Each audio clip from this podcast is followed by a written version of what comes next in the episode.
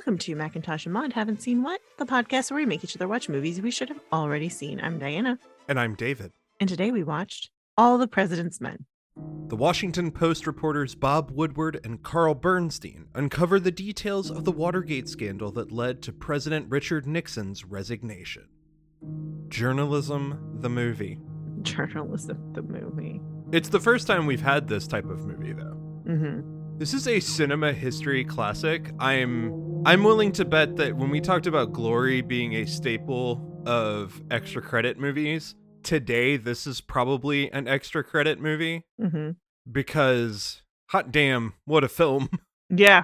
I mean, there's a reason it it has stood up uh, on the test of time as just a really compellingly told story. And I remember seeing this so I got interested in that era of politics in high school, I remember. And I it, it came circuitously by reading Hunter S. Thompson. Mm-hmm. And I read Fear and Loathing on the Campaign Trail 72, which is all about the 1972 presidential campaign Okay. and it's got a hun- bunch of Hunter S. Thompson stuff in it. But one of the interesting things in reading that was learning about how messed up the Democratic Party was as an institution Okay. and how that was the last time an actual progressive ever really won the nomination for Democratic president. Okay. And then this was the postscript, which is the Nixon fuckery. Yeah.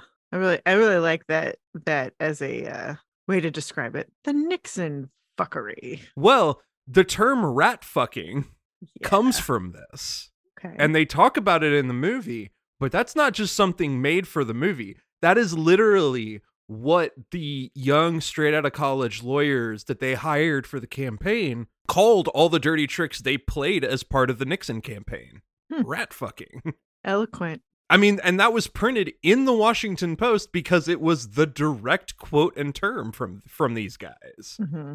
What's interesting about this movie is that it's not a movie about Watergate. It's a movie about the two guys writing the story. Yes. And that's what makes it so fascinating because it's executed flawlessly. We now do this kind of in the opposite way where we introduce some interesting characters, but it's all in service of the big story. What made All the President's Men great and what still makes it a great watch is that they go, yes, we there's this huge story that we all pretty much know the basic background of. Mm-hmm. What we're going to do is show you how these two schmucks Mm. figured it out. Mm-hmm. That's a compelling movie. Yes, that it is because it's this weird web of stuff. The whole Watergate scandal is it's complex only in as much as how the players are involved and how it was hidden and obfuscated under layers and layers of shit. Mm-hmm. But again, Deep Throat even says it halfway through. They're dumb and they're Mhm. sloppy. The thing that the Nixon administration proved, and it's funny because, you know, we can talk about how recent administrations have even seemed dumber, but it was because it was right in front of our faces. The difference with these guys was they're just as dumb. In fact, some of them are the same assholes in this story who did this shit later on for the Trump administration. Cough, cough, Roger Stone, cough, cough. Mm-hmm. But the difference with these guys is they had the full backing and support of most of the political sphere. Hmm. So they would do stupid shit and they'd get caught and everybody would be fine covering for them. And they kept pushing and pushing and pushing until we nearly broke the entire country Uh, yeah. Okay. out of sheer stupidity. The most enraging, maddening part about Watergate is that it barely made an actual dent in an election that Nixon was going to run away clean with, mm-hmm. no matter what. Hmm. But he was so paranoid Yeah. and such a despot that he was going he didn't just need to win, he had to crush them. And thus we get all of this bullshit. That being said, we're not going to talk a lot about Watergate while we talk about this movie. okay.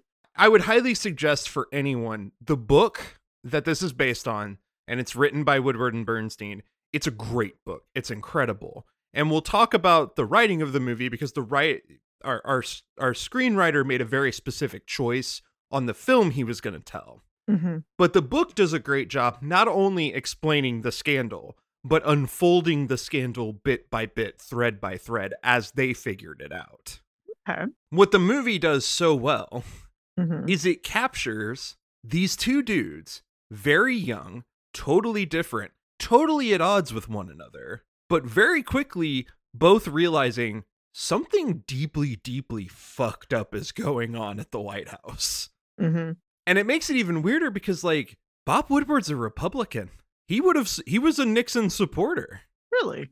Okay. I mean, he was, a, he's, for his entire life, he's been a Republican. But when he smells bullshit, he's got to pull that thread. Okay. And that is between, you know, Woodward and Bernstein's different politics, their different styles. There's all these unique factors.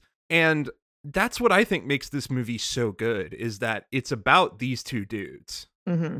It's not about the scandal, it's not about the politics, it's not about those machinations. It's about these two guys pulling at a thread, finding something going deeper and deeper and deeper, and eventually getting to the point where they're like, are we to get assassinated for this shit?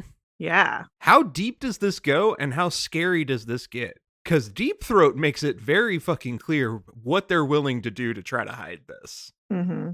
And to be fair, I don't know that Deep Throat was necessarily correct on that, but I mean, there's shit in the Nixon tapes talking about Woodward and Bernstein specifically by name Oh yeah, they knew who they were because they were a threat to them. and what they what they might need to do about them. Mm-hmm. And to watch the story just through these two characters makes it so interesting. Not to mention that on top of that then you get such a such a smart realistic portrayal of everything. And I mean, we'll talk about the details that they put into this, but like they went way down to the finest detail in filming, in staging things, in how they said it. All of it was done to a T. And I think that was really important both to Woodward and Bernstein. It's like, well, if you're going to tell our story, you got to do it right. Yeah, this is too important of a story to not make it. I mean, it has to be accurate. It it can't be just willy nilly. And it it's funny cuz like the the movie that came out in 2017, The Post, Mm-hmm. Tom Hanks, Meryl Streep, all of them, it's actually like a prequel, a direct prequel to this movie. Okay. because that happened in 71 the pentagon Mhm. papers get linked they they publish what daniel ellsberg says the pentagon and the government are going to threaten to shout him down and the pentagon papers up and uh, up until the point that we get to in this movie watergate like we even talk about it between the editors watergate's not a story Mm-hmm. like it's like y'all have some suggestions of some weird shit but there's nothing here that actually looks like it's an actual story Okay. It's like people are doing some corrupt stuff in government. Big whoop. Like it's the president's campaign election. Election shit happens all the time. It's not until they put the two and two together that the slush fund is coming directly through the White House that things start to pick up.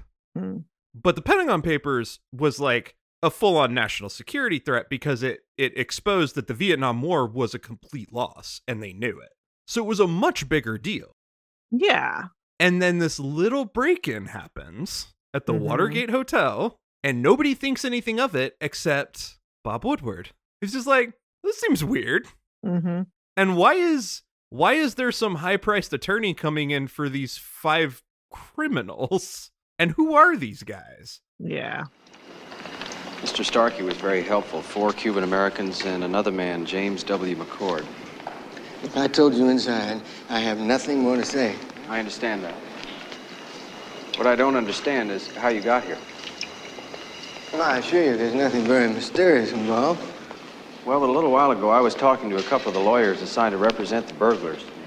So? They never would have been assigned to represent the burglars had anyone known that the burglars had arranged for their own counsel. Only the burglars couldn't have arranged for their own counsel since they never even made a phone call. So if no one asked you to be here, why are you here? and then he just pulling at thread after thread and that's what's really cool about their story is the whole thing is it starts really small but the further they go the bigger it gets. So the budget for this movie was eight million five hundred thousand dollars. In today's money, that's around forty-four million dollars. Okay. That is not an unsubstantial amount of money for a movie like this. No. It made seventy million six hundred thousand dollars, the equivalent of three hundred and sixty-eight million today. A runaway success. Yeah. People like this. it told this story because everybody had read the story. Mhm. It was such a huge fucking deal, and especially by now because Nixon had resigned. It was two years later.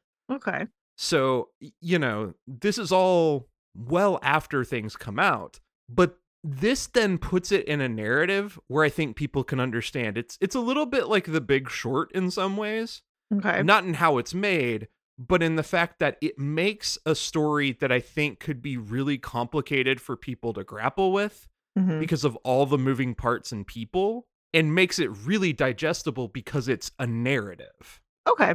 unlike you know something like the pentagon papers which is a huge dense pile of documents made by the rand corporation hmm which is a deep like academic study this is an actual story that bit by bit you unravel. It's a mystery. Hmm. and so it's incredibly captivating. And woodward and bernstein the cool part about this is that they then take that put it in a story where they're the protagonists Mm-hmm. and then weave the actual story that they learned through that. And the movie does a great job of capturing that essence. I think that's fair. Well, I think the history is very well presented. And then I think that they they do weave in like the the fact that these guys' lives were very much in danger, the fact that the newspaper was kind of like, don't do this. Like let's bury it. And then it was like, oh no, we can't ignore this. And like it it's all those little threads that get woven together very well. And then like the figuring out like the little bits that they got wrong or versus like what they got right. It's Yeah. just it's it's really complex. It's a very weird web. So, interestingly enough, the person most responsible for this film out of everybody is not our writer, not our directors, and not Mhm. Woodward and Bernstein. Okay. It's Robert Redford. Really? Okay. So, this is going to be Redford's first time stepping into a producer role in like, like this. Really? I'm sure he produced and exec produced other things because he was involved, Mhm. but this is his first big, like, we got to make this a movie. Hmm. Okay. So Redford was in contact and- with Woodward and Bernstein before they had ever finished their book Really? because he was an avid reader of the Post. Hmm. Okay. He loved their investigation and he he advised them he said, "Look, when you write about this, don't write about your reporting. Don't just give me the facts and compile your articles. You need to write about how you did this." Because what he realized was there's a really cool story here Mm-hmm.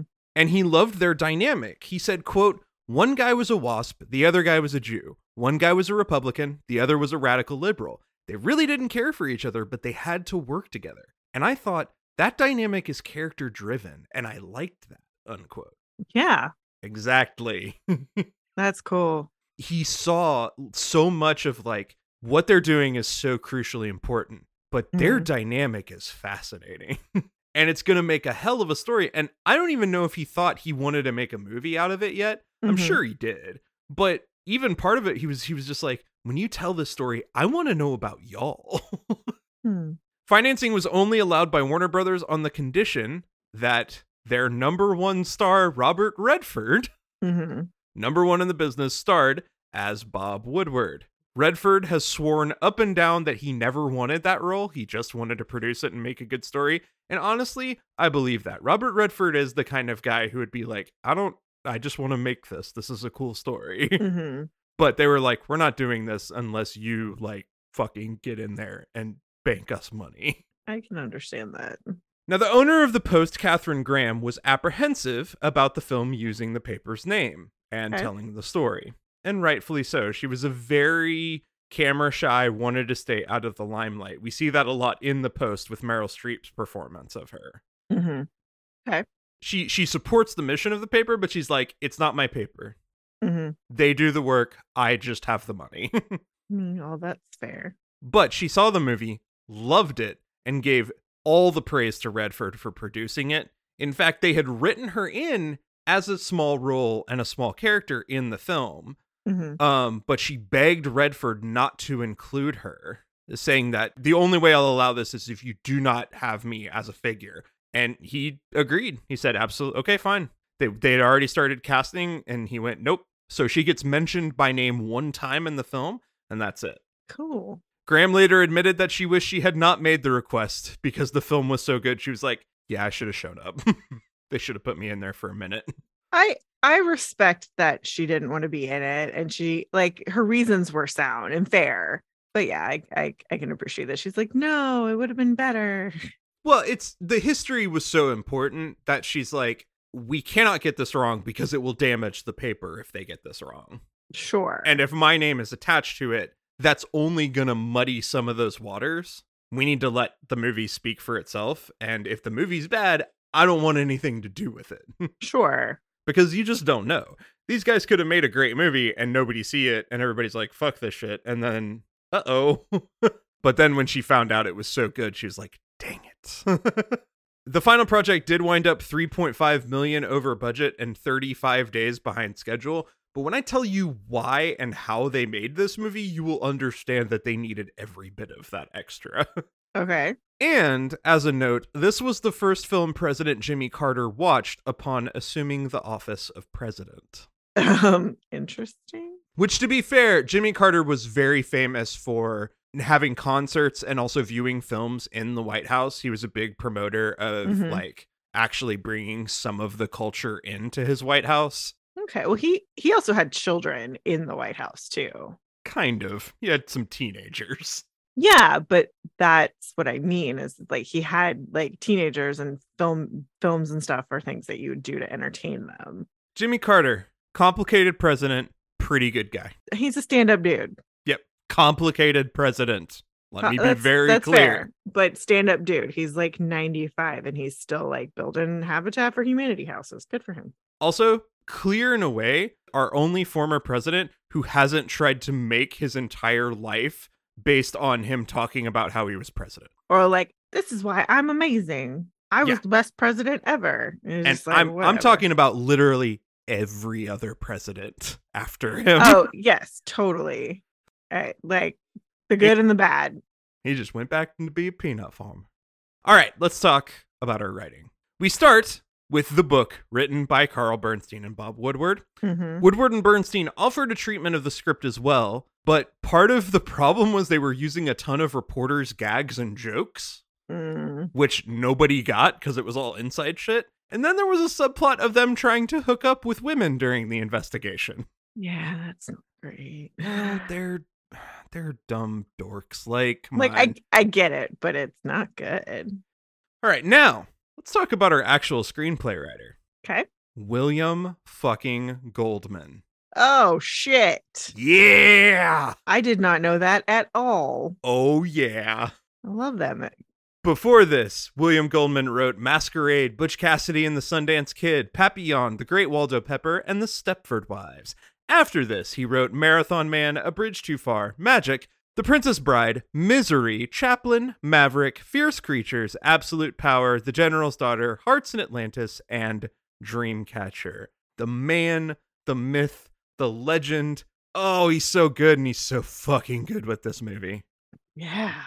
we will talk about the history and stuff, but what's really fascinating is that everything's dead on accurate in what's Mhm. happening. Okay. What William Goldman does is that he puts in the flourishes. Oh, e- easy. All of the iconic lines that show up from this movie hmm are all William Goldman. They were never spoken by the characters involved, and it's all him. I, of course it is. I love him so much. and then you hear his name right you love his his writing and his movies and you go Mhm. oh shit now it makes so much sense that's why there's so much humor here that's why the interpersonal relationships with the characters hmm and he's perfect for a movie that again at its core is about these two guys Yes. so yes it's a complex story and yes there's a lot of pressure on him to make sure he can weave in the details that need to be done hmm but he's so smart in how he Oh, yeah. makes these two relate to each other and puts them in the same spaces together. hmm It's wild. It's and, and I mean, it just they're iconic line after line, moment after moment. And, you know, even some of the visual stuff, knowing William Goldman, he's the one who at least put that on the page to start with. Sure. Easy. Then they would go, okay, well, that's pretty fucking good. Now we got to film it. hmm yeah, man. That's so good. I mean, I, I think that's what it is, is because with a film like this, it could be really easy for it to be stodgy. It's about this happened, and then this happened, and then this happened. And you're right. You've said it a couple of times that the the core of this film is about the relationship between these two reporters. They have no reason to, to get along or work together. They just don't. But they caught on to this thing. And the language between each other, you you get that vibe that like they've been in this industry for a minute or two. Mm-hmm. And so they have that shorthand writer thing. And then it's like, it's not, it's not good enough. It's not good enough. we don't have it. Yeah, we don't we don't have it yet. Let's go get it. Like it's there's a there's an economy of their language that works really, really well without losing that humor that we do love from William Goldman. That guy just brings the best flavor to what he writes. Like that makes so much sense. Like, of course it's William Goldman. Of course, of course. In what honestly might be his best screenplay. And that's saying something. Yeah, the dude made Princess Bride. But like, this is so just clear in a way incredible. Yeah. and and the fact that he's able the tonal shifts he's able to make Mhm, while feeling seamless mhm, the one of the best examples is bernstein goes to the accountant's office the bookkeeper mhm, to her house and like it's pulling teeth because he knows he's got she's got the goods Yeah. But he also knows she's terrified Mm-hmm. and so he's fair. he's trying every possible tactic he can make Mm-hmm. and trying every little way to be like, okay, fine. You don't have to say anything. I can just say initials Mm-hmm. and you can nod and that can be it. And just pulling that stuff. And then he's had to do this for so long. He gets to Woodward's place and he's like, I've had like seven cups of coffee. We got to write this down now because I'm going to forget all of it. Love it. And it's it's such an abrupt shift, but it's so real. Yes. Like it's just so true to what that would have been. He's like, I've been sitting in this woman's house trying everything I can, and I've had eight cups of coffee, and I'm about to lose my fucking mind if I don't tell you all of this shit. Mm-hmm. It's so good. It really, it, it really is. Goldman made a very specific decision about the story, Okay. and that is that he only covers the first half of the book. So the book goes all the way through the investigation to Nixon's resignation. Oh. Okay. because they were on the story throughout that whole time. The film only covers the first seven months from the break in to their faulty reporting on Haldeman. Now, Goldman, in his typical Goldman way, states that Woodward was super helpful, but Bernstein was a pain in the ass, so he wound up throwing away the second half of the book, Mm-hmm. possibly because Bernstein did a lot of the legwork on the second part. Sounds like a William Goldman take. Yeah. But I think actually it's far more because he went, this has to be digestible. And if we try to tell this whole story, we are going to get into reciting facts and figures and shit. And so instead, he focuses on these two young, hungry reporters going all the way, finding all of this, and then realizing we made a mistake. And we'll talk about in our history section what the mistake is they made Mm-hmm. because they were right, but they reported it wrong. Mm-hmm. And I love that the end of the movie is not, we caught him. The end of the movie is, we're going back to work. And they initially, Woodward's, you know, young, hungry, scrappy, but maybe a little too by the book, while Bernstein is pure instinct, which is getting him a little bit in trouble because he's not doing all the legwork he needs to do. Mm-hmm. And by the end of this movie, they're both perfectly in sync. They're different reporters, they've got different styles, but they know what they have to do to get this story. Mm-hmm. And from now on, they're going to do it methodically, bit by bit. And while Nixon is accepting reelection and everybody's watching, these two are just at their typewriters hammering away. Yeah. So good. It is. That's purely Goldman just going, the audience needs an easy end point because everybody knows what happens after that. That's when it became a national story. mm-hmm. So Goldman went, well, fuck it. Let's tell the part of the story that nobody really knows in the early part of this. hmm where it's really about these two figuring out being primetime reporters. And then everybody knows the end point of the story. All these guys get taken down. There's all sorts of crazy shit, and the president resigns. Yep. I think it's just one of the most savvy moves he made was saying, okay, fuck the second half of the story, just tell the first part. Sure. No, I love that Be- because you're right. It is we we already know what eventually happens. And this movie is not about what happens, it's about these two reporters. And so yeah, it's just like they didn't get the the they quote unquote easy win. So it's like we got to get back to work. Yep. Which again, like that's the reporter's job and I love that.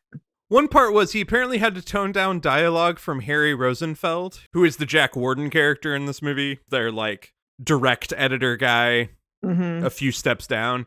Apparently, Rosenfeld was so funny in real life that Goldman thought viewers wouldn't believe that he was so witty if he kept all of his actual jokes in. Aw.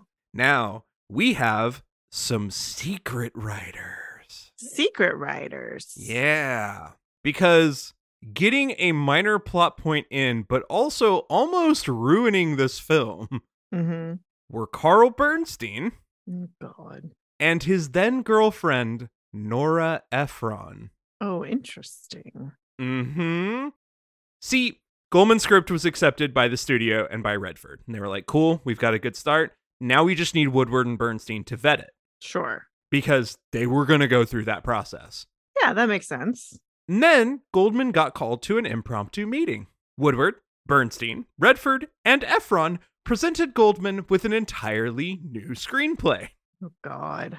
Goldman, incredibly insulted and rightfully so, refused to read the screenplay and walked out. I mean, that was the right move, man. Because Ephron hadn't done, Ephron was a reporter and she'd done tons of reporting work. She hadn't written a screenplay yet. Oh, okay. at all. and Bernstein never wrote anything close to that. And by the way, I'll be very clear Bob Woodward has remained a solid reporter. He's a little too by the book now, to where sometimes you're like, hey, dude, you're kind of hiding some important shit. Bernstein's become a total fucking shithead Yeah. and always kind of has been, but he was really fucking important for this.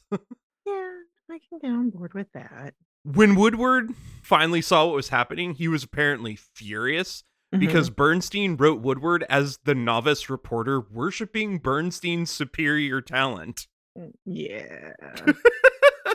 Woodward then called Goldman later to apologize and said, quote, I don't know what the six worst things I've ever done in my life are, but letting that happen, letting them write that, is one of them, unquote. Mm, Amazing. So that script did not make it through. Goldman's script did get vetted. I believe Redford and our director also did some rewrites after because they weren't fully satisfied with the final product. hmm And they also were not okay with the script. Like after thinking about it, Redford was like, yeah, this fucking sucks. Okay. there was one scene from that secret screenplay that did get included in the final film. And that is the scene where Bernstein outsmarts a secretary to see the Miami DA. Mm, okay. That was complete fiction. That never happened. But it's a fun bit. It's a fun bit to think about. We'll we'll forgive him. I'm sure he just got in the Miami DA's office just like any other way. But hmm it, it adds a little spice, it adds a little flavor. I'm not that mad about it. Just Jesus, guys. just let William Goldman write your movie. Yeah, pretty much. All right, let's talk about the history. And again, I we're not going to get that much into Watergate specifically. What's interesting are the choices that Goldman made that do necessarily deviate from history and the specific moments that he came up with on his own. To put it bluntly, this is a journalistic venture as much as it was a film. The script was actually verified and confirmed independently both by Woodward and Bernstein and other sources. It was actually reported and fact checked. hmm So, other than that secret bullshit screenplay, Goldman's script was Yeah. like put through an actual reporting ringer, which you should do if you're doing a movie about reporting. Mhm. Your story should be vetted like it's a news story. Yeah. Just do it because it makes it that much better. Goldman understood the moment and the balancing act of making a relatively mundane process of reporting interesting to viewers. he he realized he's like, I have to make an entertaining movie. Mm-hmm. It can't just be this boring thing of going back and forth, fact checking, doing this thing. Mm-hmm. And and some of that comes in the directing, but Goldman also knew he's like, there's got to be a balance here. But accuracy was the most important to him. Quote, I was terrified because you knew that everybody who was going to talk about this film had, at one time or another, been in a newsroom. Every power on television. They all began in newsrooms. And we knew if we had Hollywooded it up, we would be in terrible trouble. Unquote. Mhm. Yeah. So again, the book is cut in half. Another big reason for that is to allow them to include the little details to make the accuracy of the movie better Mm-hmm. and thus be able to cut the story so it's a digestible length. If they wanted to do the whole story and vet it, it then becomes like a four or five hour movie. Yeah. Then it becomes a miniseries. So instead, he could say, well, if I cut it in half, I can now go way deeper on these little bits and pieces. And that was the right choice. Yeah. And the climax, thus, is the botched handling of background info that to incriminate Haldeman. And the mix up here, it's it's kind of interesting. They had it right. Haldeman was the guy leading all the efforts. But what happens is, and they talk about it in the movie, is that they attribute a quote to this one guy saying that he testified in front of the grand jury that Haldeman was involved with the slush fund. Mm-hmm. He never said that to the grand jury. Mm-hmm. It is a small detail, but that small detail in the reporting allowed Haldeman and all of Nixon's cronies to unilaterally get on TV and say it's complete fabrication. Yeah. And they were kind of right. Yeah. Now, it's not a complete fabrication, but even Deep Throat, I the the fucking quote where Deep Throat is like, "You even make people care about Haldeman. I didn't think that was possible." Mm-hmm. you made people feel bad for that asshole. but that's when, you know, Woodward is like, you have to give me stuff on the record. We can't do this shit anymore. yeah. like, I know you're, I know you feel unsafe. I know you can't go too deep. And I'm not going to put you in danger, but you've got to give me better than what you're giving me. And that's when Deep Throat starts to actually point him in the right direction. Goldman does do a few moments of conflation of times and stuff. There's a minor anecdote about Woodward seeing Bernstein taking pages from the city desk and rewriting them. That wound up a ba- as the basis for the time they first meet. Mm-hmm. Um, when he gives him the amazing line, I don't mind what you did. I mind the way you did it. Not here. I can't tell from this whether Hunt works for Colson or Colson works for Hunt. May I have it? And some of your conclusions May I have clear. Yes, I'm not looking for a fight. I'm not looking for a fight either. I'm just aware of the fact that you've only been here nine months. What has that got to do with anything? Well, I've been in the business since I'm 16. What are you saying? Well, I'm trying to tell you that if you'd read mine and then read yours. May I read yours? Yeah. I walked by, gave yours a glance. It didn't look right, so I just figured I'd refine it a little. That first paragraph has to have more clarity. The reader's going to understand it. You don't mention Colson's name to the third paragraph. I think mine's better, but you go ahead and read it. If you think yours is better, we'll give yours to the desk. I've got Colson's name up front. He was a White House consultant, and nobody knows Right. it. Yours is better.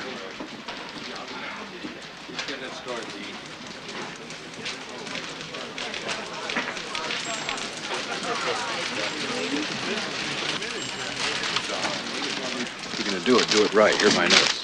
If you're gonna hype it, hype it with the facts. I don't mind what you did. I mind the way you did it. Ugh. Rosenfeld's work to persuade Simons to keep them on the story despite their inexperience led to Goldman giving us the line, Howard, they're hungry. You remember when you were hungry? Never quoted by Rosenfeld. That's a William Goldman special. Love it. The foreign editor Scott was positioned as the skeptic, but that that role was completely fabricated for the film. Mhm. They needed somebody to voice some dissent to the story Okay. but I, I it was much more of a give and take and i think in editors meetings of like you know bradlee at first going y'all don't have anything to okay now you have something Hmm. bradlee's two monologues in the film are a conflation of lots of different lines that are dropped throughout the book so he's got little bits and bobs of dialogue where he shows up in the book and they kind of merged that into his monologues for the film hmm You know, once when I was reporting, Lyndon Johnson's top guy gave me the word. They were looking for a successor for J. Edgar Hoover. I wrote it, and the day it appeared, Johnson held a press conference and appointed Hoover head of the FBI for life. When he was done, turned to his top guy, and the president said, Call Ben Bradlee and tell him fuck you. Well, everybody said you did it, Ben. You screwed up. You stuck us with Hoover forever. I screwed up, but I wasn't wrong. And finally, no one in history said the words follow the money, including Deep Throat. That is a William Goldman classic. Pieces we can't seem to figure out what the puzzle is supposed to look like. John Mitchell resigns as the head of CREEP and says that he wants to spend more time with his family. I mean, it sounds like bullshit. We don't exactly believe that. No, but it's touching. Forget the myths that the media's created about the White House. The truth is, these are not very bright guys, and things got out of hand. Hunt's come in from the cold. Supposedly he's got a lawyer with $25,000 in a brown paper bag. Follow the money. Man, that that gets repeated all the fucking time. Yes, it does. But and and in everyday vernacular, follow the money. Follow the money is always is just it's genius because it's so descriptive of what's happening, and it's it's the exact thing that you have to do. Is like if you if you can track the money, you can track what's happening. It just is. Yep. And again, it, all of these changes have nothing to do with the history. Every detail is still incredibly accurate. It is Mhm. all for dramatic tension or giving ta- context for the two characters. hmm Nothing in here does anything to distort the actual facts of the story. It's all just in service of making it a better movie. Yeah. And that's all it needs to do. The only criticism that people have raised that I think has that I think is panned out and and maybe a little bit true is that it did elevate Woodward and Bernstein to these sort of like godlike figures in media. hmm Bernstein has obviously been the biggest turd about that by like frequently going on and saying crackpot stuff and writing stories. It's just like there's no basis to any of this, dude. Like, shut up. hmm and Woodward has, you know, strayed into his conservative values and his conservative reporting style, and that's led to frustration from a lot of people. I don't think the movie should be viewed that way. I think it did by a lot of people because, like, look at these fucking heroes. And it's like, no, they're just ordinary people who are like, this is messed up. hmm And it's a fucking story that's going to sell papers, too. Yep. And I think it's much better if you just view them as it's just an interesting story about two actual people who are not perfect. Yeah, and they're just doing their jobs, like And their actual you- job. And if you view it that way and you understand it that way, it's a much better story hmm because it's not like they're bastions of democracy, which I think they've rightly or wrongly been held up as. hmm It's just like they're just guys reporting a news story. And that news story happened to be one of the biggest things that's ever happened in US history. Yep. The film and the actual story introduced the term rat fucking. Donald Segretti and USC students used political sabotage and tricks to win election campaigns on campus at USC. hmm The Nixon campaign saw what they were doing and were like, why don't you come do that for us? That's how it fucking worked, man. yeah. Woodward and Bernstein did go to Ben Bradlee's house to relay Deep Throat's message that everyone was in danger on May 16th, 1973. Now, this would be after Nixon started his second term. So it's a little, when they did that moment, that's after technically what we see in the movie as the end point. hmm Um, it's also after James McCord broke his silence on the cover up, which is what reinvigorated the Post's reporting on the story Okay. and it was the day before the Watergate hearings began. Okay. And Bradlee's actual response to their memo when they go to him was, quote, what the hell do we do now? Unquote.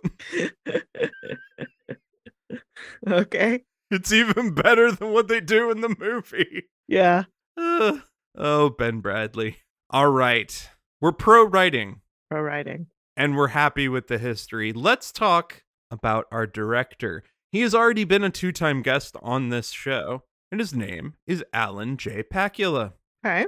The movies he's directed for this show Sophie's Choice and The Pelican Brief. Hey. And this is so much better done than those two. Yes. Well, okay. Those films had really big script problems. Yes, they did. So that didn't help. This clearly did not have a script problem, so his job was much easier. There are so many great shots in this movie. Mm-hmm. Like, I remember watching this and being highly entertained about it. Mm-hmm. But as we've done this show, I've been more attuned to seeing when I see, like, oh, what a cool moment, what a cool shot, and the Mhm. framing and stuff. Man, the six minute non cutaway of Redford on the phone, Yeah. that last moment of the framing of Nixon in the foreground and them in the back. Mm-hmm. And you're just like, shit, that's so good. Nobody would do that now. Well, no, they they do that a lot now. One of the things that I kept noticing when we were watching scenes like that was it reminded me a lot of Mad Men. Yeah. Mad Men pulls a lot from this movie. It definitely does. And and that's not a bad thing, No. But it just gives you that sense of like this is this is nitty-gritty work. I loved the shots of the lot like the real footage of the news and whatnot with, you know, other people just doing stuff in the background. I loved that stuff. Well, and especially like big news happens. McGovern has announced he's replacing his running mate. Mm-hmm. And everybody, everybody in that room is like, well, this is the news. This is what we all have to write about. Mm-hmm. And there's Woodward in a corner, hacking away Yep. because the story's bigger than anybody realizes. Yeah. But at that point, it's not a story. And again, it you know all the newsroom shots, everything they do, and it, one of the things I remember loving about this movie before, I didn't feel it as much the second time around, but this is one of the most interesting thrillers ever because there is a sense of danger around every corner, and yet at no point do these guys face any actual physical threat of violence Mm-hmm. ever. There is no moment. It is all in their heads. Yeah. And you feel it. That's amazing to me that you can make a thriller where there's no direct threat ever. Mm-hmm. And there never really was. Like they they were, you know, hinting at it here and there because Nixon was a drunken psycho essentially and would say whatever they wanted but they knew better than they knew that if they actually like took out the two most prominent reporters in America that Mhm. that would blow back on them way harder. Oh, sure. like that was like they can't go after those guys. They've got to figure out a, a better way to do it. So they were never under real threat, but the movie is so incredible at making you feel that Oh, yeah. even though there's none. And it's really funny. Like, it was funny talking about the Pelican Brief, knowing he directed this movie and being like, Mhm. oh my God, you're so much better than this, Alan J. Pakula. but again, I think it comes down to he had a good script, Mhm. he had a really compelling story. And I do think everybody recognized we have to be on our game. Yeah. Because if we don't and we do this wrong, it's going to be bad for everybody. So I just, he, again, he makes so many great choices in framing, in setting up shots that are interesting, that are compelling, that ratchet up the tension in such great ways Mhm. without sacrificing any of that great writing. And in a movie like this, that's what you need. You don't necessarily need somebody flashy, but you do need somebody who's going to keep the tone. Yeah. And he's really good with it in this movie. He he is. I mean, he just I, I we, we've talked about the shots, but he just gets it so well. And I just I mean, it's one of those things that like you, we of course we notice the shots, but you also just don't notice the directing. And this is a movie that definitely needs that. Yeah. Well, Pakula conducted hours of interviews with newspaper editors, journalists, and reporters. He took note of comments to get the vision right. So he Mhm. wanted as much detail as he could get in the shot. Okay. Now, despite all of the careful writing, there's actually a ton of improv used in the film as well. He really encouraged Redford and Hoffman specifically to work with that, to see what they could get out of it. hmm It was also one of his attempts to have a slight bit of verite feeling. Not as much as something that we would see with like Battle of Algiers, but it gave it a little bit of grit and a little bit of realism if they threw in some improv with some of these moments. Sure. And one such moment, which is a flubbed line that was kept in character and really works, is when Redford is on the phone cold calling and he gets a hold of somebody who speaks Spanish and he yells, Does anyone here know English? Shakes his head. I mean, does anyone here know Spanish? Mm-hmm. He just fucked up the line, Yeah. but he stayed in character. Yeah. And it works. Yeah, because that's just what you do as a human. It just happens. now, apparently, Pakula was also a giant pain in the ass. Okay. at least to Goldman. he kept asking for constant rewrites from William Goldman with the same exclaim, quote, "Don't deny me any riches," unquote. What? I don't know. Goldman said that if he had his career all over again, he would never go near this film. like it's one of his best works, but it was also apparently just one of the biggest pains in the ass to try to deal with. Sure. I mean, there's just so much at stake with this. And like when you're writing something that's fiction, like do whatever the fuck you want. And here it's like I, I can't do whatever the fuck I want. Number one, everybody's under immense amounts of pressure. Sure. Pakula's constantly wanting new rewrites and he's improving, which has got to be frustrating. mm-hmm. But I also get where Pakula's coming from of like, there's so much good shit here. I need even more. Mm-hmm. Because let's get as much of it on camera as we can get. I don't blame Pakula for thinking that at all. He's like, look at all this good material. Let's do it, and then we can cut it later. And then that that Bernstein and Ephron shit had to just be the the nail in the coffin of like, man, mm-hmm. I'm proud of this movie, but fuck it. Yeah, it's like this. No, we're done. We're this done. This is not worth the hassle. Nope.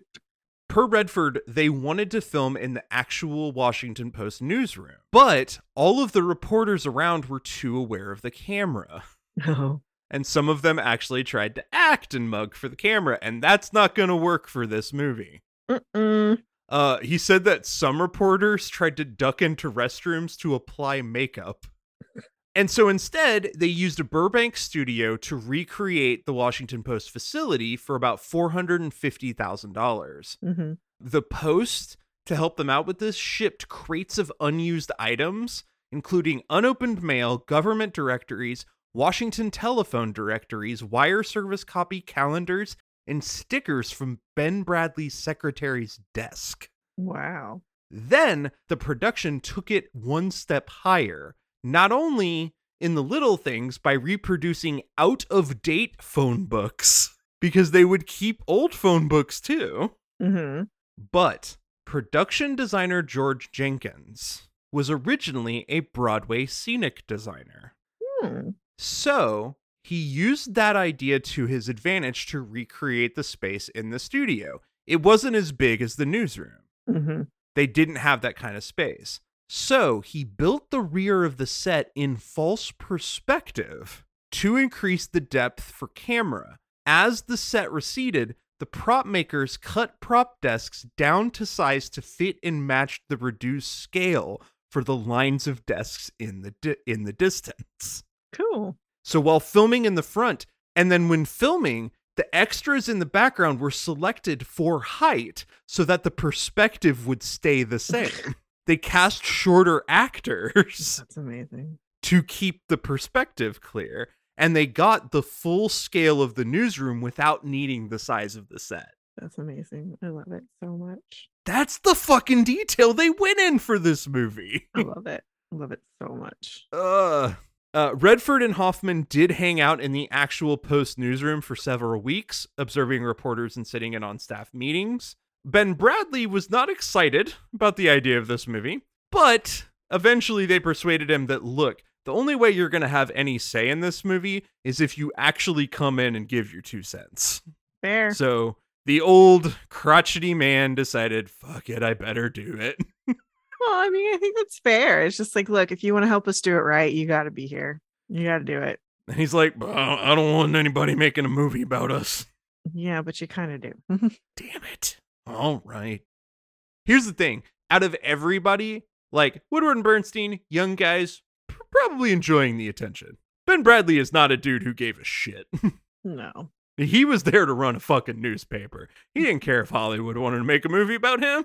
Yeah, it's like, I have work to do. Leave me alone. exactly. now, we have one who could have been better for this. Ooh. Gentleman by the name of John Schlesinger. He directed Midnight Cowboy and Marathon Man. He is a British director, and he very aptly said that he felt an American should tell this story. Yeah. And while John Schlesinger is an incredibly great director, he's very good. Number one, this is not exactly his style of movie, hmm though Marathon Man is a thriller. But number two, he's absolutely right. You need an American director for this movie. yeah. You just do. All right, now let's talk about our cast. Ah, yes. And we get to first talk about the man who brought this all together in the first place. hmm So dreamy, a regular who could have been better guest for both The Sting and The Natural, Robert Redford as Bob Woodward. What do we think of Robert Redford in this movie? He's so dreamy. He's great. He's very like tr- he doesn't try to be charming. He's just like head down, get the work done. Like that's who he is in this film, and that's great. That's exactly what he needs to be. It is one of his best acting roles because he really works hard to tone that charm down. He's not twinkly eye. He doesn't give that like that smirk that he's got at all. And yeah, you can tell that he's just like, I'm I'm here to do my job. Like I'm here to be a reporter. Yeah, when, and when he smirks, it's because he's got the reporter face. Yeah, it's it's I'm on to I've I've solved the puzzle. Yeah, It, exactly. it's it's not, you know, I'm so dreamy. It's no, I figured it out. Yeah, Redford Redford admitted he had to do a ton of work to bridge the gap between his, you know, California charming dude vibe and Woodward. He said, quote, on the surface, Bob appeared to be just perfect. He just knew his lawn was cut. And there was really careful, slower speech, well thought out, very humble, very polite, unquote. hmm He was Mr. Clean Republican dude, like just pure affable, nice Mhm. enough guy, Yeah. unassuming, gets his work done. But he realized that what Woodward really was doing was burying himself in an obsessive work ethic and deep seated conservatism. And deep, deep underneath all of that was a killer instinct. The moment his story came, he was ready to take the person down. Mm. And that's what that's those moments that we see. Redford's like, I'm burying it, I'm burying it. And then when he finds it, that's when he pulls his Robert Redfordness out. Yeah. He's like, fuck it, yes, I found it. We got the story. And it's so it it's subtle. It's really subtle because Robert Redford as a presence, there's not a whole lot he can do acting wise to hide his presence. No. Like he's a great actor, but it's hard. but this is one of his best jobs of doing that because he knows he's got to keep it way reined in until it's time to pull it out. So he's magnificent He's and he's dreamy. It helps. It doesn't hurt. Weirdly, like Bob Woodward's a little ganglier and a little more narrow featured, but they've got a similar look if you ever look at them. I don't have a problem with making history people more attractive. On Well, movies. yes. I mean, Robert Redford's probably like the ideal, but they're not too dissimilar looking guys. Yeah, well, that's fair. Bob Woodward's a Midwest guy, and Robert Redford's a California surfer dude. So hmm now let's talk about another regular guest of the show, hmm Dustin Hoffman as Carl Bernstein. You've talked about him so many times. Well, he's almost always a who could have been better. So is Robert Redford, for that matter. True. But also Dustin Hoffman in Rain Man and Tootsie. What do we think of Dustin Hoffman in this movie? He's a great foil to Redford. Like he really is. So let me give you the who could have been better here. Okay. Because Redford had a different person in mind first. Let let me think. Mm, I bet I can guess. Who? Dreyfuss. No. Oh, okay. Think Dustin Hoffman. Think similar vibe. Al Pacino. There you go. it's like his nemesis. Al Pacino. Which I I don't know that would have been right, but on the other hand, Pacino would have given another dynamic performance in this role. And it would have been fascinating to watch the two. I would probably really like it just because I think this would be a very different role for Pacino. Bernstein's fucking full of himself. Mhm. But he's also neurotic. So is Dustin Hoffman.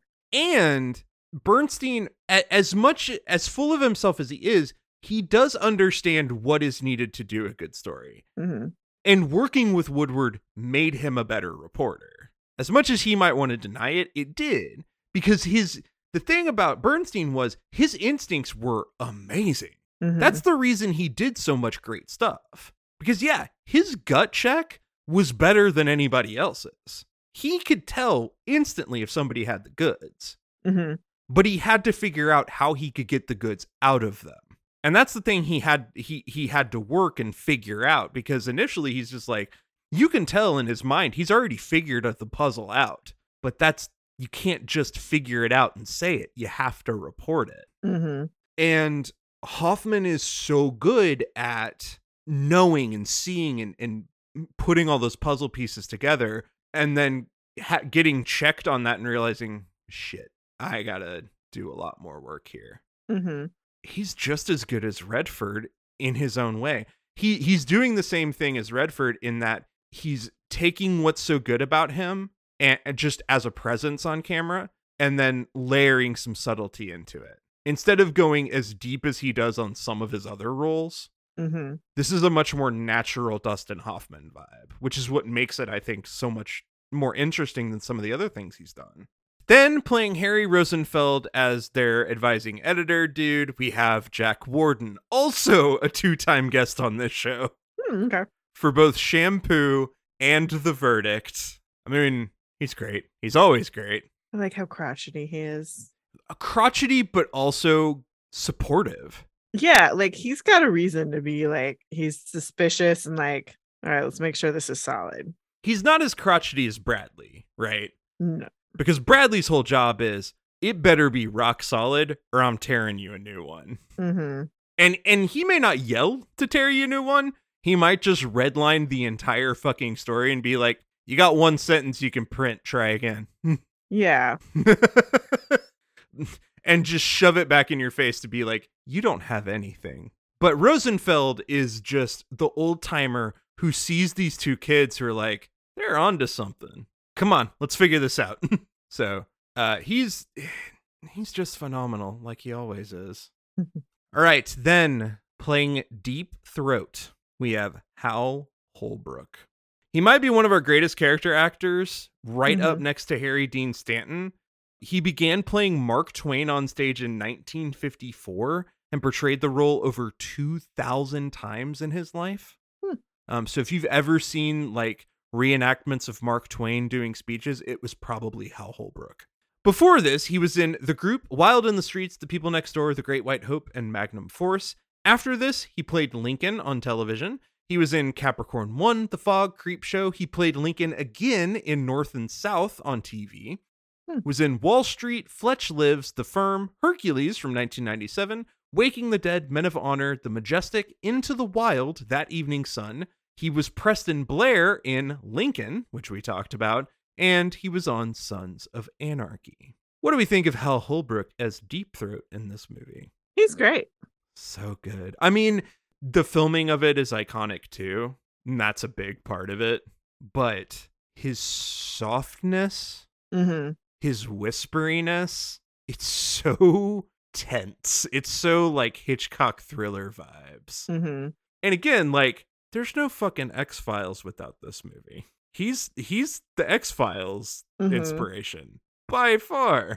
So I have to say that like so my only real like impression of Deep Throat from here is the Deep Throat parody in Trading Places. like so I'm like he doesn't have like a deep voice. It's like it's it was just like I was expecting it to be like gravelier or something like that effect. It's- yeah. which is fine, but it was just like, oh okay.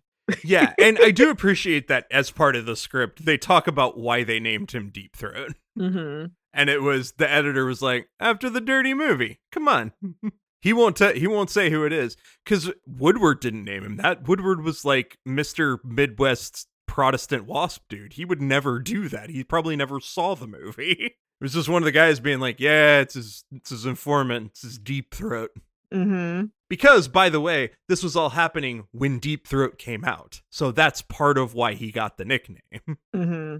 I do think some of that because your expectation is like it's some shadowy figure with a deep voice. And I wonder if the the decision on that was based on Woodward's recollection of no, this is how he talked, this is how he was. Yeah. And I will say, Woodward never revealed who Deep Throat was. Mark Felt did not come out and say he was Deep Throat until 2005, Mm. which was a huge news story. It was a big Sure. fucking deal. And he was a deputy director of the CIA, I believe. Okay. So he, again, he was directly involved. He had deep knowledge of all of this stuff. So he was perfectly poised to be an informant. But I have to imagine like those choices were based on Woodward's specific recollections and saying, like, I'm not going to tell you everything about this dude, but I will tell you his mannerisms and what he was like and how he talked. Sure. And I appreciate too, like, there is a level of him being a bit soft spoken, being a little bit more of a nervous, ticky, kind of slightly softer man, almost gives it more credence of this is some dude who is in a position of authority to know this, hmm but is not in a position of authority enough to be able to do anything about it Yeah. that kind of helps. and again, just the way they film him with just his eyes, and how Holbrook's such a great actor that he can pull something like that off where you never see his face. So yeah, he's very good. Then we have Jason Robards playing Ben Bradlee. hmm Oh man. We talked about him for Magnolia. And he's an incredible actor. He's been in so many things. I'm not gonna go through all his stuff because we're we're already going long. But Jason Robards is fucking incredible. And oh man, he's so good in this movie. hmm He was Redford's first choice. He just nails it. He just nails it perfectly. His delivery is so effortless. hmm And look, Jason Robards plays like 80 flavors of crotchety. He always has. That's just what he's done in his career. But there's something about the way he does it in this that just fits perfectly to who he needs to be. hmm He's incredibly silent. Yep. He's watching everything going on. And when he comments, he says exactly what needs to be said with as many F words as he needs to say to get the point across. But he also commands so much authority in that room, not because he's a tyrant, but because he knows more shit than any of these people combined hmm and they respect him. And Woodward and Bernstein, who were young, who were so invested in this, who were like, we know we have this, they also absolutely 100% agree that if Bradlee kills the story, he's probably right. Yep. Because this man has seen more shit than we will see in our entire lifetime. and Robards just brings that that level of just effortlessness to it and commanding the room without needing to be like loud and boisterous about it. Yeah, he's definitely dad in the room essentially, and he's just like, I okay, I gotta figure out how we're gonna do this. You know the results of the latest Gallup poll? Half the country never even heard of the word Watergate. Nobody gives a shit. You guys are probably pretty tired, right? Well, you should be. Go on home. Get a nice hot bath. Rest up 15 minutes. Then get your asses back in gear. We're under a lot of pressure, you know, and you put us there.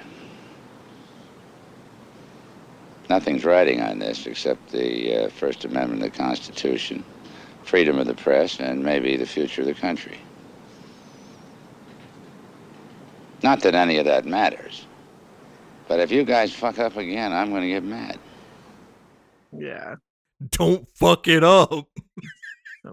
So William Golden Stinger for sure. Oh god. Pakula immediately agreed with Redford on this choice. Bradlee loved the performance. He really he he gave Robards his props, though he admitted that uh, if he was picking, he probably would have picked Fred Astaire to play him. Okay. Which weirdly, Fred Astaire's whole like kind of background vibe, I don't hate. Eh. Probably not in 1976, but I I wouldn't have been mad. hmm Robards thought it was incredibly important to always be in the newsroom so that his presence was always felt even if he wasn't directly on screen. So even when he was not in a shot, Robards would come to set and stay in Bradlee's office on the set. hmm He'd just sit, read a book, do whatever, and he would always be in the background if they wound up panning across his office. So even if it's even if you're not even paying attention, you're just like, but he's always there. He always knows. and that's Yep. so important. Yeah, no, it's really it's great. I mean, it's just it's like weird set dressing, but it's just like when you're going to do those big shots of the office, you need to see some of those people. Like his presence should be felt because he is so important to the story. Yeah. Because he had to both very much question these two reporters, but he also had to support them. And that was, you know, questioning them was part of supporting them to make sure that this was airtight. So we needed to feel that presence in the office, even if it like it didn't need to be like overwhelming or overbearing in any way, but we needed to be like, oh yeah, there's the guy.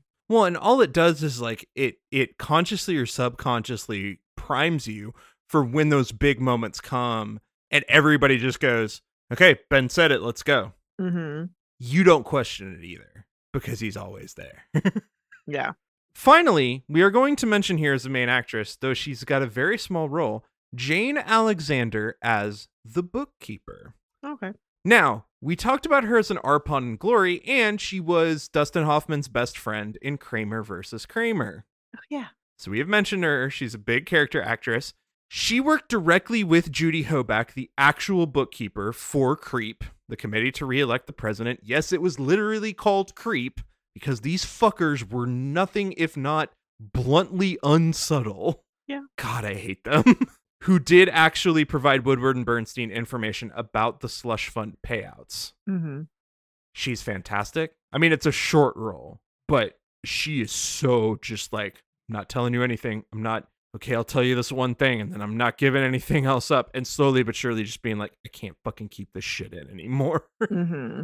Like and she's not the only one but she is the prime representative of like people who are like fuck it enough is enough.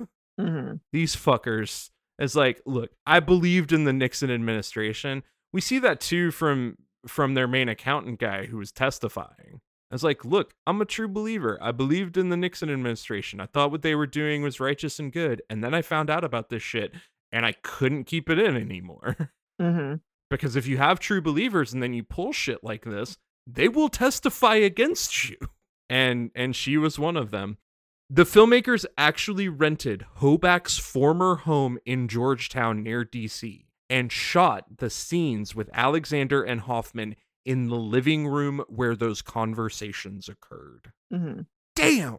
Yeah. Again, all of that all of that stuff you probably would never notice. But with a movie like this, it just gives it that extra bit of tension. Mm-hmm. Because if the actors know that, it just weighs that much more in the performance, Hmm. which to the audience gives you an air of authenticity. Yeah. That's how it comes through. All right, let's talk about some Arpons. Random people of note. We have Meredith Baxter as Debbie Sloan, the wife of the accountant dude. She was in Family Ties. Mm-hmm.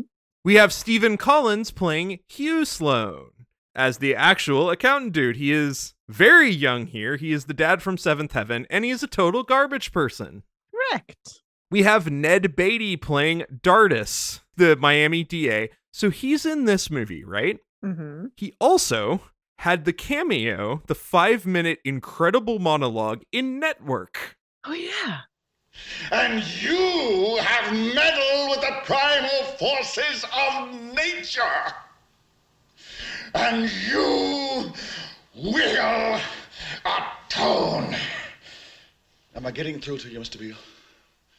You are dealing with forces beyond your control. That's so cool. He gives that's the best moment in the whole fucking movie. Mm-hmm. Ugh. Same year. Same goddamn year.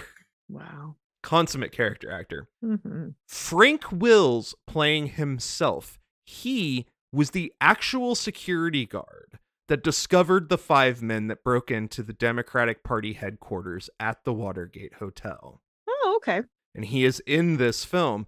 A few days after the break in, he was fired without any explanation, and he was out of work for three years before he got this offer. Yeah. That doesn't surprise me. They Yeah. targeted him. And he's a black man, so it was easy for them to target him. Mm. He would never have a full time job again, and he died at the age of 52 in 2000. Mm. Yeah, that's rough. Makes me mad. But I I sincerely appreciate them for being like, give this guy a job. Let him have this moment. And they put him in the movie because it's that important. Yeah, it is. As arresting officer number one, a young F. Murray Abraham. so crazy. The fact that you recognized him and I was like, who are you talking? Oh, yeah, yeah. This is right after his other Arpon moment as a mechanic in the Sunshine Boys. So we were like, is that F. Murray Abraham? he's just having the most fun. Like he has I just look at his career and I'm just like, wow. Yeah, I know. And like again, this is well before he was any type of leading actor. Amadeus was like the big break, which like put him on the map. But like it's just so funny to be like, what the hell? Mhm. David Arkin playing Eugene Bachinski. He was Norman, the driver in Nashville. Talked about him before. Mhm. Dominic Chianese playing Eugenio R. Martinez. He is Junior Soprano and Johnny Ola from The Godfather Part 2. Lindsay Crouse as Kay Eddy. She had a minor role in Slapshot and she was the nurse in The Verdict. Oh, okay. Uh, she is also the young reporter who they. Who Woodward very much tries to be like, nope, we're not going to make her go back with this guy that she was with. And then she does it anyway. hmm Valerie Curtin playing Miss Meland, who answers the door and is too terrified to talk to them. She was a character actress who was in the TV sitcom version of 9 to 5 and was also married to Barry Levinson for some time, co wrote Toys with him, and was a frequent contributor to his work. She is also the cousin of SNL legend Jane Curtin. Hmm, okay. Richard Herd playing James W. McCord Jr. He was the stone faced actor who played Roman Armitage, the oldest patriarch of the creepy family in Get Out. Oh, okay. Polly Holliday playing Dardis secretary for the D- Miami DA's office. This is Mrs. Deagle from Gremlins, Oh, okay. which I was like, oh, totally different role. She's just a sweet talking Southern woman who's just, well, you just wait right here and then you'll wait all day and then I'm going home. Bye. James Karen playing Hugh Sloan's lawyer. He was the developer in Poltergeist who sold plots of land on a graveyard. Martin Balsam playing Howard Simons, the main editor under Bradlee, who Warden has to convince to be like, let these two young guys have this. Don't give it to your actual political reporters. hmm He's a huge deal actor. He's been, he was in Psycho, Breakfast at Tiffany's, 12 Angry Men. He's done tons and tons of stuff. So he's a big deal. George Wyner playing attorney number two in the office. This is Colonel Sanders from Spaceballs. Yeah.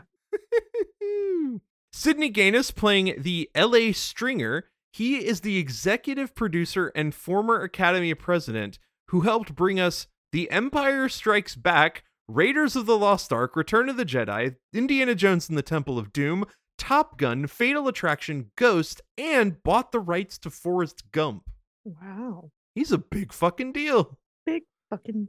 Christopher Murray playing a photo aide. He was Nick Newport Sr. on Parks and Recreation. okay.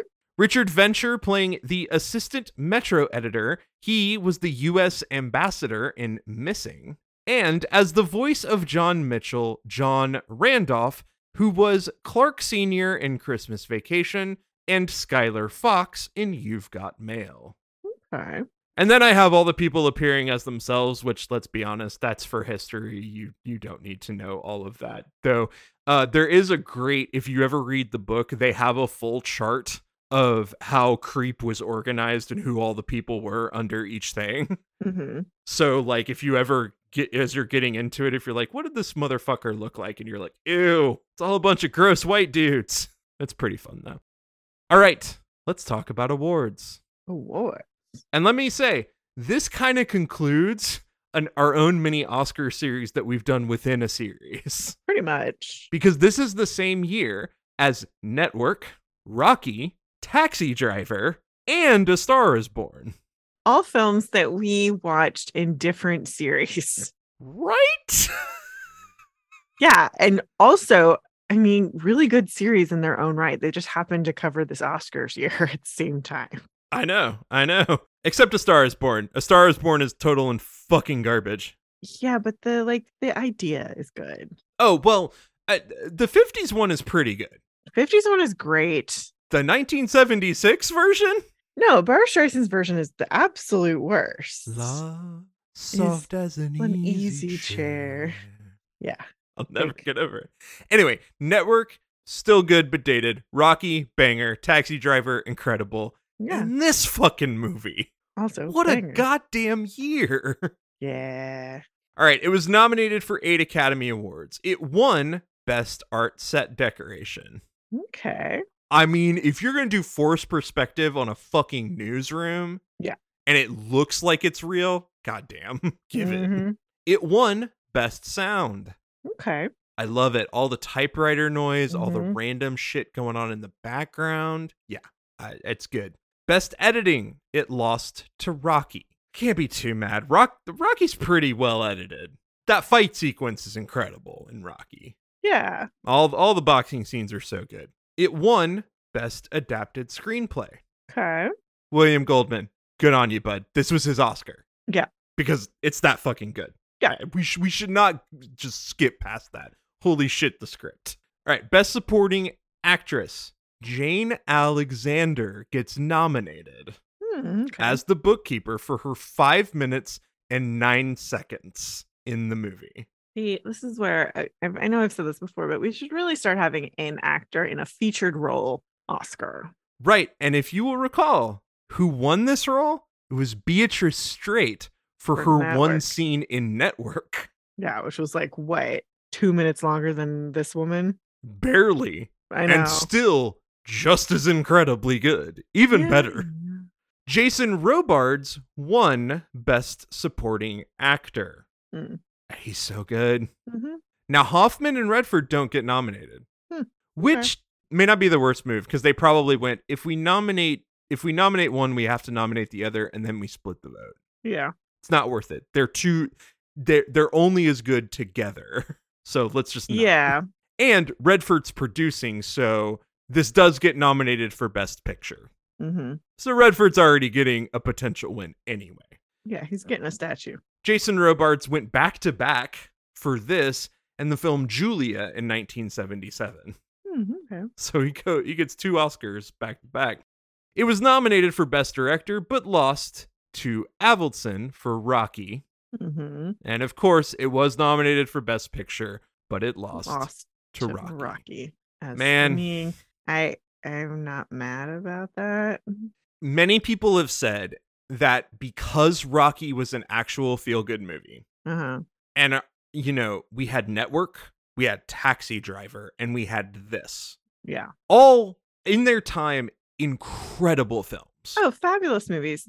The thing is, of all those films, Rocky's the one that gives you hope. Yep. It it is a feel good film, and like I, I don't know, like, I'd say that you feel great about it, but it's just like it's it's an underdog story, and that's what's gonna stick with you over the other ones. And cinema at that time had been so bleak for a long time. Mm-hmm.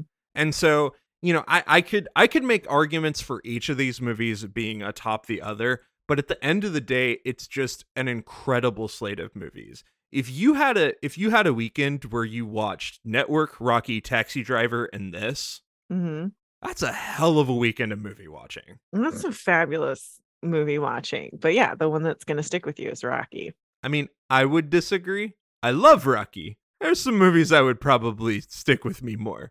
Here's but the I get it. But I get it. And I get why Academy voters were like, oh, thank God, a story with some hope. Well, it's just it's a diff it's a different and and also when you look at all of these, it's a really different story. it is. So it's the one that pulls your attention and also pulls more at your heartstrings a little Yep. bit. Um, so yeah, like I I ain't mad, and this is a good competition. Yeah. It is. But it's it stands up there with all of these as one of the best movies. Mhm. All right, trivia, because we still got a lot to get through. oh geez. During the six minute single take with Redford on the phone, Redford did accidentally call the person he was talking to by the wrong name. He stays in character, it seems genuine. They left it in the final cut. Director of photography Gordon Willis shot that scene using a split focus diopter, which is like a lineless bifocal lens. hmm He put it on its side with the separator positioned vertically against the pillar behind Redford so that it would conceal its presence in the shot. Hmm. Now, the way you notice that they, that he's using this is that the ceiling lights are blurry while Redford is in focus, and the typewriter in the left foreground is actually out of focus, while the ceiling tiles in the background on the left are in focus. Hmm. So it's like a whole weird camera setup. But the idea was to draw everything to Redford and Hmm. subtly obscure what was behind him. When using this, actors can barely move in the shot. Uh-huh. Had Redford moved at any point wildly while he's on the phone, one of his elbows would be in focus with the other one blurred. And by doing this, and he used it throughout the movie, especially for again for the shots of like having them in the back typewriting with the with the TV in front. He did this and mounted it on his camera so that he could move in and out of shots without cutting, Love it. so he could keep continuity the whole time. Mm. The actual garage where Woodward met Deep Throat was underneath the Oak Hill office building in Rosslyn, Virginia. A plaque detailing the events and the investigation's impact was placed there, and plans were made to pay tribute to their their discussions and their time in a new building when the original office building was torn down. Mhm. So I don't know if that happened later on, but I believe there there is a site in Virginia where you can find something that says this is where Bob Woodward and Deep Throat spoke about the Watergate scandal. That's pretty cool though. The first instance of the score of this movie does not appear until 28 minutes into the film. It Mm. is pure background sound. Love it. Two regular readers and subscribers to the Post included two major figures in the Watergate scandal. Mm. And to be fair, it makes sense. It's the paper of record for Washington, D.C., so it's not like everybody else wasn't reading it either. One was Judge John J. Sirica, who oversaw the trials of Hunt, Liddy, McCord, and the four other Watergate burglars. He threatened them with hard prison if they refused to cooperate and used his position in the bench to get issuance of the White House tapes Mhm. he pushed the limits as hard as he could because he said, We're getting this done. I'm revealing this shit. This is bad. And I will say, one of the only reasons this happened was because there were Republicans who were so pissed off at what the Nixon administration did. Because again, they were fucking sloppy. People within power are willing to give you the benefit of the doubt if you do a good job lying about it. They really are. And especially when they're on your party. Mm-hmm. These guys were so fucking sloppy about it. And even then, they tried over and over again to protect the next guy up the chain until eventually they were ready to impeach Nixon. And when they got to impeachment, they knew it was like the reason Nixon resigned was simply because enough Republicans were like, yes, we will throw him out of office. Yeah. And that's when he finally went, fuck it, I can't. Mm-hmm. That's the only reason. So again, it just comes down to they were so, so dumb in how they went about this. And it was so badly botched from everybody that that's the only reason this happened. But that's why a lot of the key figures in making it happen were Republicans because the Democrats weren't going to get it done. Nixon had a Mhm. mandate. He won this Yeah. election like 70 to 30 Sure. it was nuts so it was it was gonna require the actual republican party to get him out Mm-hmm. the other figure who regularly read the post was sam ervin a blue dog democratic senator from north carolina and the senate authority on constitutional law who was given the task of chairing the senate watergate committee those are some big figures big hitters reading woodward and bernstein every day. yeah. Mm-hmm. There's some very fun stories about when the actors were observing the workings of the post. One time, Robert Redford was standing in a hallway and a group of high school students on tour started taking pictures of Robert Redford because it's movie star Robert Redford. Sure. Right then, Bob Woodward walked by in the office and Redford looked at them and went, Wait a minute, wait a minute. Here's the real Bob Woodward, the guy I'm playing in the movie. Don't you want to take a picture of him? The students went, No. And then they kept walking. Oh. I, I love teenagers, the great equalizers. Mm-hmm. Poor Bob Woodward. Uh, Hoffman also remembered being asked by the science reporter at the Post to get a new typewriter ribbon for him because of Hoffman's hair and his casual dress while observing, the reporter mistook him for a copy boy. hmm And Jason Robards only spent one day shadowing Ben Bradlee. Oh wow. Yeah, per Bradlee's widow, quote, he left and never came back, but he absolutely got Ben, unquote. He just watched, observed for one day, and was like, all right, I got it. hmm I think Jason Robards and Ben Bradlee are like secretly the same person. That feels right to Yeah. me. Originally, the film was rated R, quite possibly because they used the word fuck 10 times in the movie. Just Okay. a lot for 1976. Yeah. However, most likely because of the historical significance, they argued a PG rating from the MPAA. hmm And rightfully so. This was too important a movie. And I do like that some of that is the use of rat fucking in context. hmm Like that word was not said just to be glib, that word was actually reported. So it's like, yeah, it's a crude term, but that's literally what they called it. And it was important because it shaped the public's view of like, they're doing what in our political stuff? And guess what? There's still rat fucking elections today. Of course there is. When he was 13 years old, Redford actually met Richard Nixon, receiving an award for his athletic prowess from the then California politician. Redford said that even then, he seemed really fucking creepy. And rightfully so. Tricky Dick was a creepy fucking dude. The film does make reference to the break in of Daniel Ellsberg's office in an attempt to discredit him. It's mentioned because they're worried about the potential implications of these two guys reporting being wrong Mhm. because the Daniel Ellsberg shit nearly sunk the post. they had to go to the Supreme Court to save their newspaper. Mhm. It was later revealed that Hunt and Liddy broke into Daniel Ellsberg's office, authorized by Ehrlichman, Nixon's chief domestic policy advisor. So Creep also fucked with the Pentagon Papers shit. Wow. Okay. Yeah.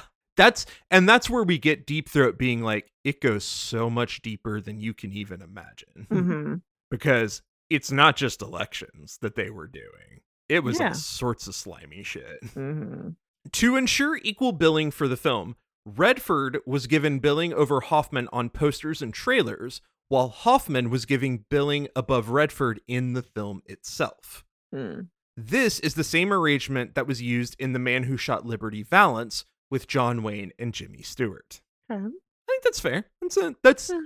that's a negotiation way to do it, but you've got two actors who are pretty much the same box office draw, hmm so you need a way to differentiate the billing so that everybody's got the Yeah. right agency. The phone number that Redford dials for the White House is the actual White House switchboard number 202 456 1414. I don't feel bad about giving that phone number out because it's public. Yeah, it's a public number. Yeah, which is probably why they used it. You know, that's why it's not a five five five number. It's Yeah, like, you have to go through the switchboard to get to the person's office who you want to talk to. Like, it's just the way Yeah. it works. And finally, while filming in DC, Redford stayed at the Watergate Watergate Hotel. Of course he did. And that brings us to our ratings for this film. For every film, we have a specific rating system. For this one, hmm. Are we going to go red markers, red pens for Bradlee marking up the stories? I like red pen. Red pen's good. Yeah. I thought about rat fuckings, but like that's not really a thing. No, let's go red pens. How many red All right, pens? red pens. This is my movie. Seen it before. A lot of these are my movie, of course. Sure. If I go with my gut, I'm just going with a five. Hmm. I keep I keep thinking about you know does, is it is there things that haven't kind of aged right or is there some Mhm. weirdness? No, man. It's just an immaculately crafted movie. Yeah. It's not necessarily like wildly inventive, but that's not the point. Mhm. and they take a really important story and provide it with context that makes it really digestible for a lot more people. Because if you wanted to follow the Watergate reporting, it gets really weird because there's so many names getting thrown around. And it can give it, it can make you completely dizzy. But again, the book does a great job, and then this movie does an even better job of letting you see it through just two normal dudes. Maybe a little more than normal because they're really Mhm. good reporters Yeah. but still two guys who are just connecting all the dots. And slowly but surely you see the whole picture unravel. Mm. everybody's on their A game. Everybody knows the seriousness of the story they're telling, but they're also committed to making it really entertaining too. hmm And all of that together just makes it such a great movie. It's not just a great historical artifact, it's also just a really fun movie to watch and really watchable. And like this is a movie you could watch again and again and again because there's little new things to pick out each time and little fun moments to be like, oh yeah, that's so cool. That's five. I I, I got nothing. Yeah, this is a five. It's good with the history. It's interesting. It's well written. It's still funny. It's brilliantly acted and directed. There's, I have no notes. I have no notes, which, you know, doesn't happen very often, but like this, this movie is awesome. And yeah, I, I am slightly interested to read the book. We'll see if I ever do, but I, I am interested to be like, okay, I want to know the nuts and bolts of the next piece. Like I know eventually what happens, but what are the nuts and bolts of that? I promise you it's worth it because uh, even even Nixon's weirdness doesn't get you into the weirdness of Mhm. like G. Gordon Liddy Yeah. and like the bullshit and the CIA bullshit going on within it and all the just it, it it just goes down into this entire circle of what the fuck were all these guys thinking? hmm it's just great. and that's it. That's our history series. Holy shit, we got to watch a lot of really good movies. We did this. We there were a lot of great ones this time. I mean, not every history movie is great. Some of them do a really bad job. They just do. They they do a terrible job. They reframe history. Part of why I enjoyed doing this was I wanted to pick out ones that some of them that I knew were good, but not but but might be pretty bad with the history, Mm-hmm. and some that I didn't know anything about, and I was like, oh god. But I think the really fun part is picking out movies that you know things like the Battle of Algiers, where it's a story you know nothing about, and you're getting to see it from a really cool perspective. There's lots of those movies out there. And you know, not just these big ones like All the President's Men. There's lots of these little movies about little moments in history that nobody talks about that are so brilliantly done. Mm-hmm. And I I, I definitely think this is a series we're gonna keep coming back to for more. Mostly Yeah. because these were all really good. Except for A Man for All Seasons. Good lord, what a boring movie. Boring. Cool story. Boring as fuck. All right. All right. We're coming up to the end of the year. Ooh, okay. Well, yeah. So that can only mean one thing. We got a review. Oh, yes. We have to, we'll do our annual look back at the movies we watched this year. Mm-hmm. Um, our highs, our lows, our surprises. Get into a Um, little bit of uh, where we think awards might be headed, even though Yeah. we're still real early. Yeah, it's it's kind of like we peaked. We've kind of also reached a part where I was like, we've seen literally everything at this point of, of as of recording this. It's like we had no movie to go see this weekend. I know. And then watch January come. It's like, oh god, there's too many. Uh, then it's like, all right, we're let's settle in. We're doing three movies in one day. Okay, Fuck. we've done it before. We'll do it again. But, But, yeah, we gotta talk um, about that, and then we have some fun surprises for what's coming in the next year. Yeah, well, I well, I think we're gonna get a, a jump start because uh the 2023 Oscars are a little bit earlier this year. Oh boy. So that means our Oscar series is gonna have to start just a smidgen early for us to get it all in. So yeah, lots of fun stuff coming. Mhm. So until next time. Have a good movie.